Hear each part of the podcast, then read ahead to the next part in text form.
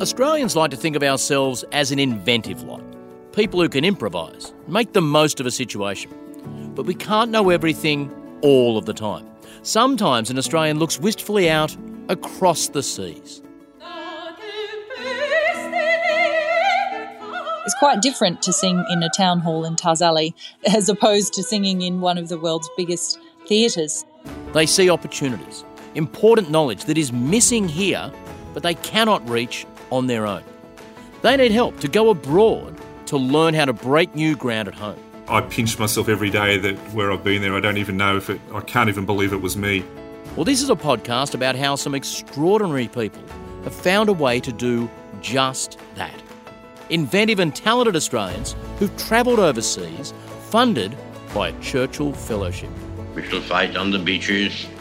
We shall fight on the landing grounds. We shall fight in the fields and in the streets. Every year since 1965, in memory of Sir Winston Churchill, Australians from all walks of life are supported to follow their passion overseas, to learn knowledge and skills, and to bring that back to their communities. Their stories range from the unusual. What comes out is this beautiful, absolutely stunning white bone and anything foreign like pacemakers or artificial knees or things like that.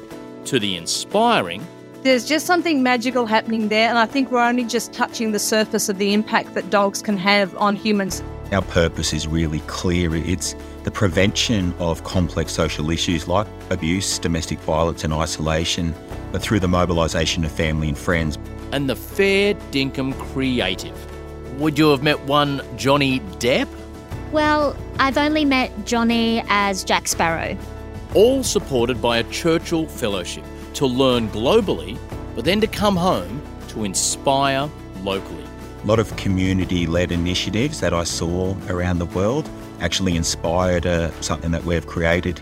So it really affirmed, but it really crystallised for me what needed to be done.